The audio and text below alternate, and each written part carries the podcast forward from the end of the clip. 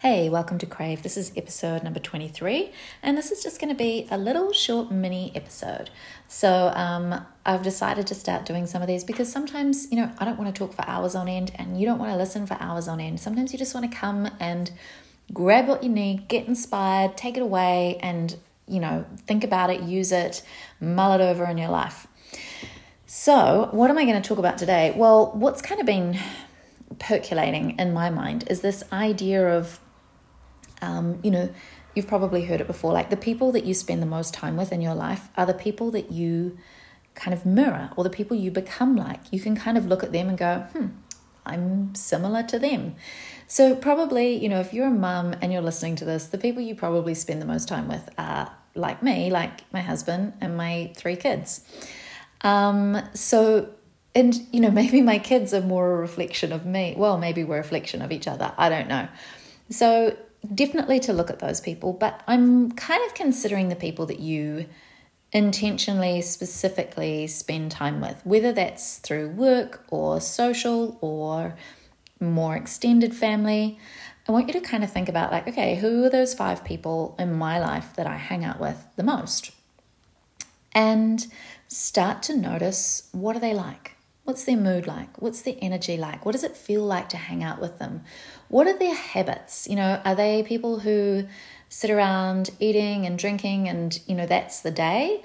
Or are they people who like get up, have breakfast, and they're out the door to go and go fishing or whatever? Are they people who entertain themselves with food? Or are they people who, you know, food's just like a no brainer in their life? They just eat, move on with their lives. Are they people who feel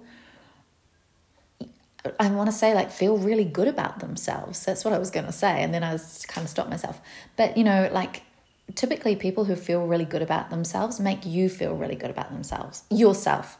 Are they people who sit around judging and complaining and bitching and whinging? Or are they people who, you know, talk about ideas and like what they want to do with their life and their inspiration that's going to take them down the next thing? Are they talking about, you know, big topics? Are they or are they getting stuck talking about politics, politics, politics all the time? You'll like really start to notice what these people are like.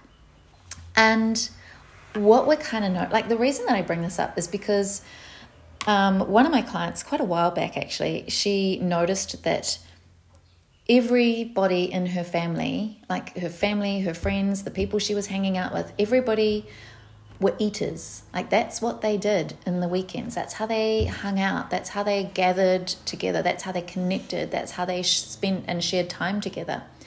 And there's nothing wrong with like meeting over food or anything like that. But that was kind of the culture of all of her friendships and relationships, or all of her close friendships and relationships. And so it was really, really difficult um, initially for her to separate herself from that. She had just become like the people she was with. It, like the, how she behaved in those situations, overeating in those moments, was completely normal behavior. And you know, I'm just going to remind you, like when I talk about overeating, I'm not talking about you know she wasn't sitting there with huge mountains of food it's just more food than her body was requiring for fuel. So, you know, she had breakfast, but go out and like, oh, I'll have a coffee and a muffin, you know, not really hungry, but everybody else is, so I just will. It's okay. This is what we do. So, start to notice for yourself what what are the people in your life like? Very typically, and I don't know if this is a good thing or a bad thing, but let's just it's an observation is especially for women less so for men, I think.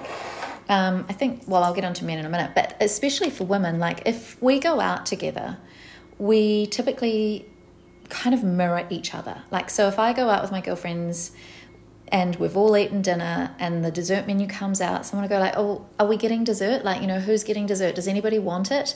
And this has absolutely been me before, like sitting there thinking, oh, I really want dessert, but I don't want to be the only one eating. Like, is am I going to prolong the evening too much? Is I, I don't know. Like it, there's just this weird thing around like not just going for what I wanted, like checking in with other people. And if everyone's like, "Oh no, I'm not getting dessert," then suddenly I would feel my desire decrease. I'd be like, oh, well, if nobody else is, then I guess I'm not. And if everybody was like, oh, yes, I'd get a dessert, or at least one other person in the room, I would find myself going, okay, cool, yeah, great, she's doing it. I'm going to get one too. Because I know if I see her eating dessert, I'm definitely going to regret my decision not having dessert. I think that's how that works. So, you know, start to notice what is this, what are the people around you doing? How are they influencing in big ways and small ways your food decisions, your food behavior? The way you act around food that seems totally normal, but if you were with a different group of friends, you might act in a completely different way.